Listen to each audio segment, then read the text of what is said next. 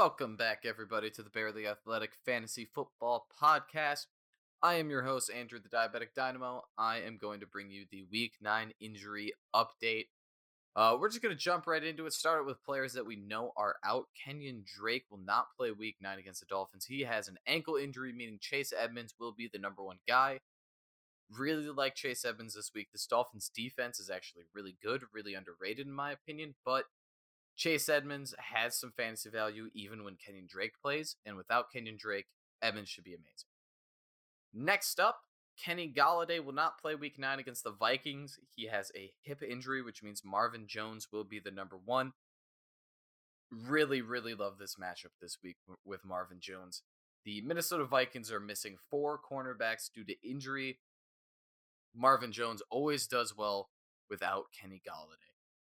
Next up, Matt Breida, running back for Miami, will not play this week against the Cardinals. He is out with a hamstring injury. If you did not know, earlier this week, Myles Gaskin was announced out for 3 weeks with a knee injury, so it should be Matt Breida and Jordan Howard. Now, Breida is out, so it looks like it's going to be majority Jordan Howard for now, which is, wow, that's crazy. It's Jordan Howard, otherwise Patrick Laird, I don't know how to pronounce it. He's dealing with an ankle injury, so he might not even play either. And then they have a rookie in there as well, Salvin Ahmed, I think, if I'm not mistaken. Jordan Howard's a desperation for me. He's going to get a touchdown. He's the goal line guy, but I don't expect many yards from him. Next up, Devontae Freeman, the running back for the New York Giants, is out with an ankle injury. He got injured last week. Didn't really practice at all. Got a limited session Thursday. But he's out for this week against Washington, which is a very good defense, meaning it's going to be Wayne Gallman's backfield. Wayne Gallman will be splitting the backfield, though, with Dion Lewis and a little bit of Alfred Morris. If I had to pick one, I would pick Gallman. I really don't like this matchup, though. Again, Washington, they also have an underrated defense. Very good against the run. Don't really like Wayne Gallman this week, but with a lot of injuries, a lot of bye weeks, I wouldn't blame you if you had to play Wayne Gallman. Again, don't recommend it. Next player that's out, another running back, Chris Carson. For the Seattle Seahawks, he will not play this week against the Buffalo Bills. Carlos Hyde is also out as well, so there's the number one and number two, which means DJ Dallas, once again, has his opportunity. However, Travis Homer is still going to be involved, even though DJ Dallas outsnapped Travis Homer and looked way better last game. But more importantly, Alex Collins, the former Baltimore running back, he was signed to the practice squad October 30th for Seattle. And there's a good chance he's going to play this week, which means it's going to be split three ways between Dallas Homer and Alex Collins. Again, if I had to play one, DJ Dallas. I wouldn't start any other, but I'm not that confident. Buffalo has another great defense. To compare, I like Dallas more than I like Gallman. So if that helps you at all, there you go. I would feel more confident in Dallas against Buffalo than Gallman against Washington. Next up, if you didn't listen to our previous episodes where we previewed this week's matchups, go check that out. But you would have learned Gardner Minshew is out this week with a thumb injury. He will not play against the Texans, meaning that the 6th round rookie Jake Luton will be the starter. And this is really kind of I wouldn't say it's a blow to the Jaguars offense, because you're still going to get a lot of James Robinson. You don't need to worry about that. But it's just a ton of question marks on DJ Chark, Laviska Shenault, Keelan Cole. Now, for Chark, you got to play him because he's a stud, no doubt. And I think Laviska Shenault is a start as well, just because he's involved in the run game and the passing game. However, Keelan Cole, I'm fading on. I would not start him this week just because I don't know what to expect from Jake Luton. Now, it seems like they put in Jake Luton because Jake Luton likes to throw the ball deep. They want to throw the ball downfield more instead of a 2-yard dump off like we've seen to James Robinson this entire year. So maybe there's going to be some value there. I don't want to take that risk, though. No Jake Luton this week. No Keelan Cole if you have to, Shenault, and then Chark just because he's a stud. So those are the players that are out. We're going to move to players that are doubtful. So first one is Josh Jacobs. He has a knee injury and an illness. He was downgraded to a do not practice on Thursday. Usually what that means is that they are questionable for Friday. Another unfortunate sign for Josh Jacobs owners is that the Raiders promoted Theo Riddick, the running back, from their practice squad. They promoted him up, which isn't a good sign. Kind of suggests that they expect Josh Jacobs to not play this week. So it'll be Devontae Booker, Jalen Richard, and Theo Riddick. This is one of the situations where I don't want to touch any of them. I'm not touching Booker, I'm not touching Richard, and I'm not touching Theo Riddick. It seems like this could be only a 1 week thing for Josh Jacobs. He could be back week 10. There is still a chance Jacobs can play, and obviously if he plays, you start him. But be prepared for him to be out this week. Next up, we got Mark Ingram from the Baltimore Ravens. He is doubtful week 9 against the Colts, which means JK Dobbins is going to be the guy again. He outsnapped Gus Edwards. I think he was in there 54 snaps. Gus Edwards 26 against the Pittsburgh Steelers. JK Dobbins is going to be the guy this week. It's a tough matchup. Honestly, even if Ingram plays, if I had to start one between Dobbins and Ingram, I would still go Dobbins. It really doesn't look like Ingram's going to play, though. So Dobbins would be a good start just because of opportunity. But they are going up against the Indianapolis Colts, which is a very good rushing defense. So kind of have your expectations low. Not as high as the ceiling as other matchups. So the next player is Calvin Ridley. He is out, or not out. He's questionable with a foot injury. I would say he's doubtful. But Coach Raheem Morris said that Ridley is in a good spot to suit up. I don't believe in that. He didn't practice all week. That is never a good sign. When a player doesn't practice all week, that means they are still dealing with an injury. That usually means that they're out. So if Calvin Ridley is declared out Sunday, it will be most likely a game time decision. I would not be surprised if he doesn't play. I would be more surprised if Calvin Ridley does play this week. So even though the head coach said that he's in good spot to play, I'm not buying into that. I don't believe it.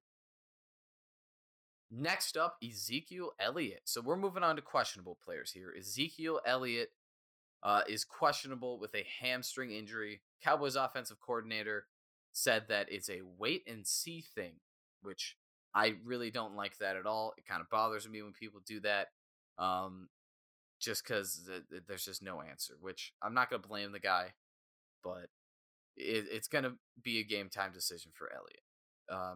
Obviously have a backup ready. It is a 3:00 game, however, so I wouldn't blame you if you don't want to take the risk, because Elliott is going up against the Pittsburgh defense, which is the best defense in this league. So even if Elliott is 100% healthy, this Dallas offense is terrible, and this Pittsburgh defense is amazing. I don't expect a lot of points coming out of Elliott. I would picture a running back 3, like a flex. I don't see Elliott scoring more than like flex points this week. So I really don't like this matchup. It's a weird situation, because I would not blame you if you bench Elliott. If you have enough depth, like if you have like a Chase Edmonds, I would start Chase Edmonds instead of Ezekiel Elliott this week. No doubt. Oh man, it's just sad. It's sad with Elliott because he is your stud, and we always say start your studs, but unless you're the Dallas Cowboys, start your studs unless it's Dallas. Next questionable player is Jamison Crowder from the New York Jets. He's still on this injury list. He did not practice Thursday, but he was limited Friday, which usually means game time decision. Fortunately for Crowder and Crowder owners, he plays Monday night instead of Sunday, which gives him an extra day to heal up. I would say he's good to go. I would expect him to play. I would be more surprised if he doesn't. The Jets kind of have a chance of winning this one against the New England Patriots, which is weird to say a year ago. If you told me that the Jets have a fighting chance against the Patriots, I would have thought you're crazy. But Crowder's, he's the top guy for that team. So Darnold is questionable as well. But if both of them play, I'm starting Crowder at least. Crowder is, he's really the target man. He's getting a ridiculous amount of targets per game when he plays. I expect him to. He should be locked and loaded. We're going to stick with that same game. We're going to go with the New England Patriots running back Damian Harris. He's questionable this week with an ankle injury, but it looks like he is going to play. Again, it's back to he plays Monday night instead of Sunday. I would be a little more cautious if he played Sunday night or Sunday at all, but he has that extra day to heal up, meaning he should be good to go. He's going up against the Jets defense, which have a decent run game. But Damian Harris has the opportunity. Now, unfortunately, Sony Michel returned to practice Thursday, meaning that Michel could be in the lineup, taking away some of Damian Harris's shares. Even with that, I still like Damian Harris. He kind of proved that he is that lead back. I'm trying to think of where I would rank him. I would almost rather have Damian Harris against the New York Jets than Ezekiel Elliott against the Pittsburgh Steelers. I think I would. I think if I had to choose one, I would choose Harris over Elliott this week. Next, we're going to move on to players who are probable / going to play.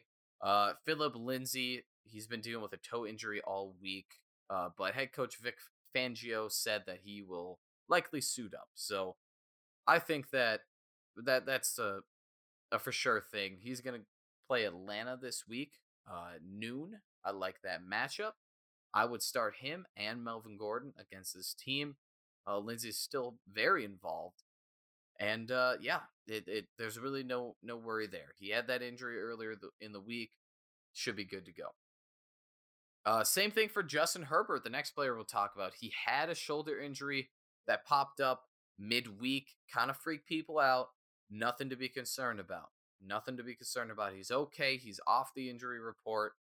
He's ready to go Sunday versus the Las Vegas Raiders. There we go. I said Las Vegas this time. Didn't mess up and say Oakland. Didn't need to put a penny in the jar.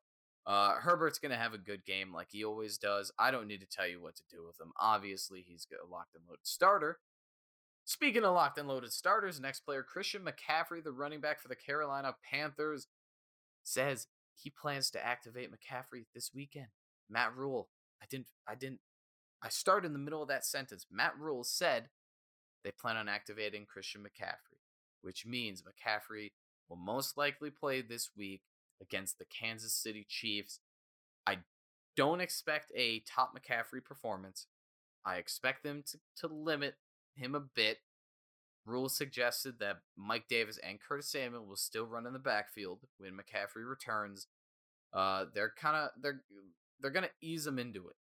So instead of top running back one numbers, I would expect running back two numbers with one upside. The next player we're going to talk about, Tim Patrick, wide receiver for the Denver Broncos. He was dealing with a hamstring injury earlier this week. Vic Fangio said he is good to go. He will be playing against Atlanta. A great matchup. I really like Atlanta. Gives up a ton of points. And it's usually a shootout. So I like Drew Lock this week, and I like Tim Patrick. I can see Tim Patrick finishing as the best receiver on this Broncos team this week. All right, we're going to head over to what some may call the best wide receiver going into this year. That's Michael Thomas for the New Orleans Saints. He's been dealing with an ankle and a hamstring injury and some other problems this entire season. He is finally going to play this week against Tampa Bay. Drew Brees as well is good to go. Drew Brees popped up on the injury report midweek with a shoulder injury, but it looks like Brees and Thomas are both good to go Sunday night against the Tampa Bay Buccaneers. Obviously, Thomas is a starter. I would still not start Brees yet. There's better quarterbacks out there that you can play. Last but not least, another top receiver, Chris Godwin, missed last week with a finger injury. He will be back this week, Monday night against the New Orleans Saints. Really nothing much to say here. Bruce Arians said he's good to go. He's going to suit up. The only worry is that he's going to re-aggravate that injury because it is a finger injury. And obviously that's what the receivers use the most. So it's really up to his pain management is what they said. But he will play as long as he can fight through the pain. He should be great. So that wraps it up, really. You can check out the full list of these players that I just talked about in a written report on our website, barelyathletic.com. Check it out, along with rankings, previous episodes, all that fun stuff. If you can do a favor, just, please give us a like, give us a 5-star rating, share it, all that fun stuff. We really, really do appreciate it here at Barely Athletic. Thank you for listening once again. We'll see you next week.